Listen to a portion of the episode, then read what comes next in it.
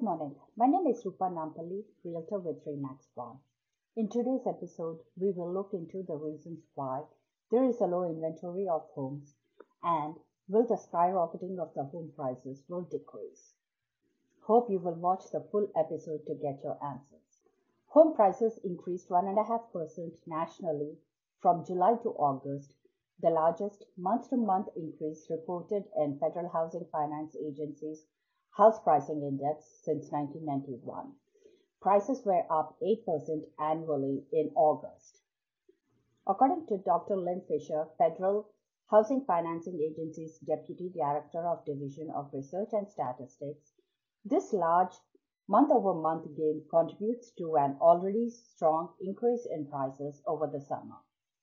These price gains can be attributed to the historically low interest rate environment, rebounding housing demand, and continued supply constraints. Sales of new single family homes hit an adjusted annual rate of 959k units during the month of September, according to the data, a 3.5% increase from the month prior.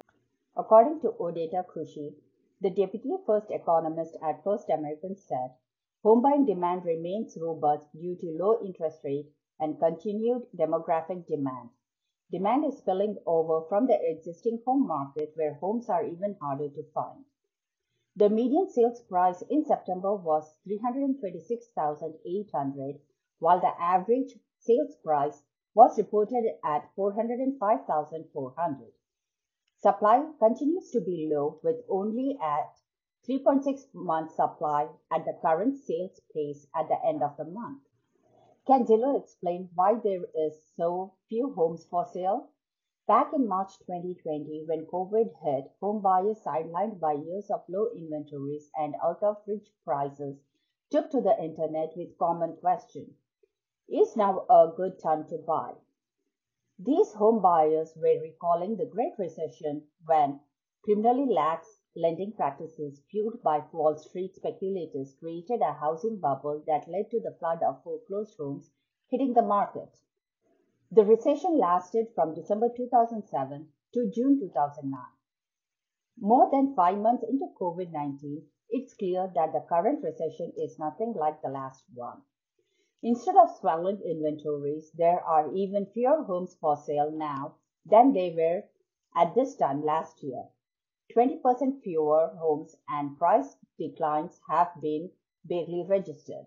Four main things have driven the shortage a record long expansion and low unemployment that is with pre COVID 19, historically low interest rates that give people more buying power, a sizable new generation of home shoppers entering the market while older generations were choosing to hang on to their homes, a sharp drop in new home constructions over the past decade. Economists at Zillow have been tracking key signals to predict what will happen to the supply of homes and the prices they are selling for. Based on those early signals, Zillow's economists predict that the home prices will decline by 1 to 2% from February highs to an expected low point in October. After that, prices are expected to return to pre-coronavirus levels before summer 2021. According to Skylar Olsen, the senior principal economist at Zillow, there are signs that buyers are showing up. Mortgage purchase applications and pending home sales initially dropped off in March but then quickly snapped back up and online searches for homes, likely a combination of recreational browsers and serious buyers, rose 50% above previous level. She also added that prospective buyers and many frustrated by low inventory in previous shopping season seem to think that now might be a good time to get a good deal on the rate. Meanwhile, homeowners seem to think that they might be better off waiting to sell their home until their economic picture becomes more clear. These two behaviors offset each other, which results in even fewer homes being listed for sale and help, helps explain why, even as COVID 19 was hitting the economy, bidding wars for homes were still occurring in some markets. How can we combat this housing inventory shortage? In order for home builders to keep pace with the number of new households formed in the US, they need to build 1 million homes every year.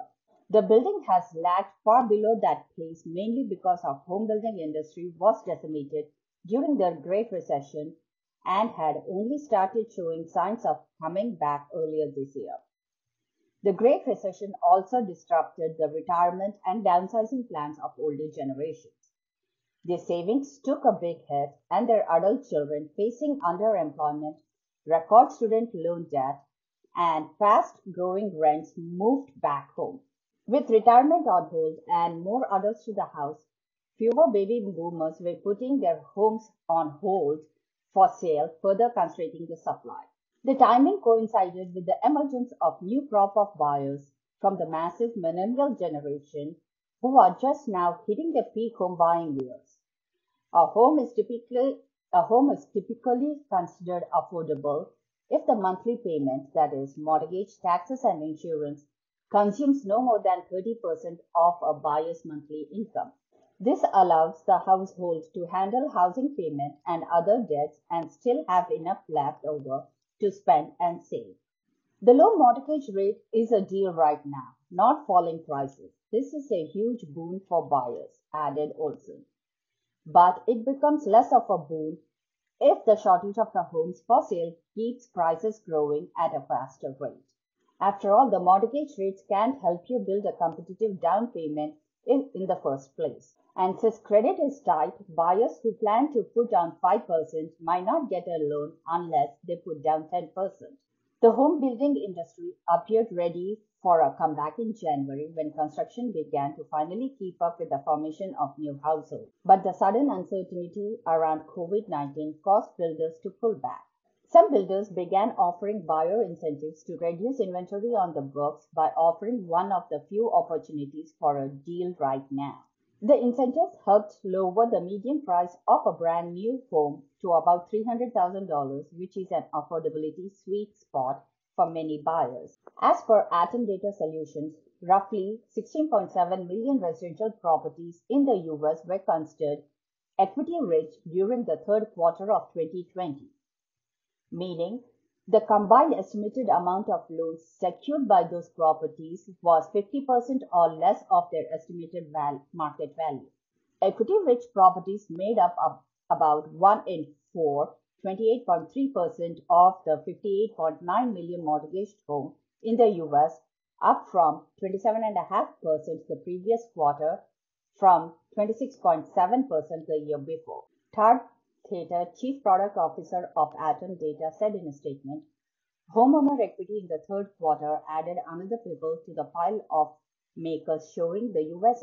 housing market continues to defy the broad downturn in the economy this year.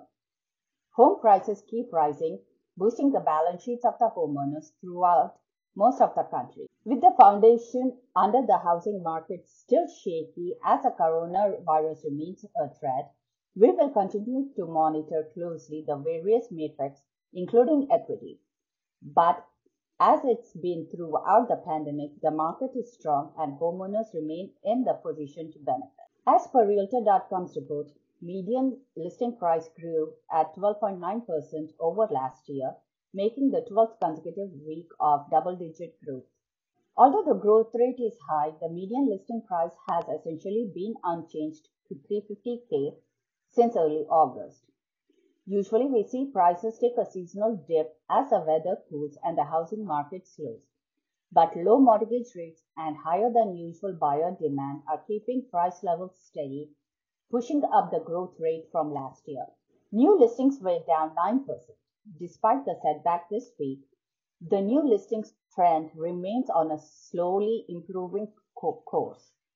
New listings are a necessary ingredient for further home sales, so the sustained improvement here will be important for home buyers and home sales activity. Total inventory was down 38%. The total number of homes available for sale continues to shrink, but the pace of decline remained stable again this week for the fifth time in a row, following a slight improvement. Time on the market is now 13 days faster than the last year. With limited homes available for sale, those that are on the market are selling quickly, roughly two weeks fa- faster than the year ago. For the last six weeks, we have seen the improvement in time on the market remain roughly steady. We typically see a big increase in time on the market in November. If this is the indicator, if this indicator remains steady, that points to an seasonal slowdown, but the time on the market shrinks by greater amount that signals that unseasonably hot conditions persist. With interest rates at historical lows and low housing inventory at its lowest, real estate is helping in rebounding the economy. Almost 17 million homes in the US are considered equity rich, and the likelihood of seeing the market as the Great Recession is slim. Economists are predicting that new existing home inventories and new construction home will come into the market for the new 2021 market. Wherever the market takes us in the near future, always have a professional on your side to help you sell or purchase your prized asset, your home. If you have any questions or concerns, contact me at 732 397 9185 or email me at rupa at ruparealtor.com or visit my website at ruparealtor.com. Have a nice weekend.